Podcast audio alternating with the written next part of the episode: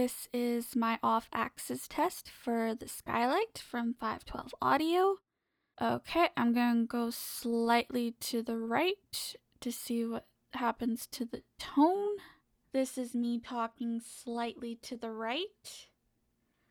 I've only moved enough using my upper body, nothing drastic. Okay, this is me talking to the left as if I'm conducting a podcast interview and I'm looking at notes or peering over at another screen.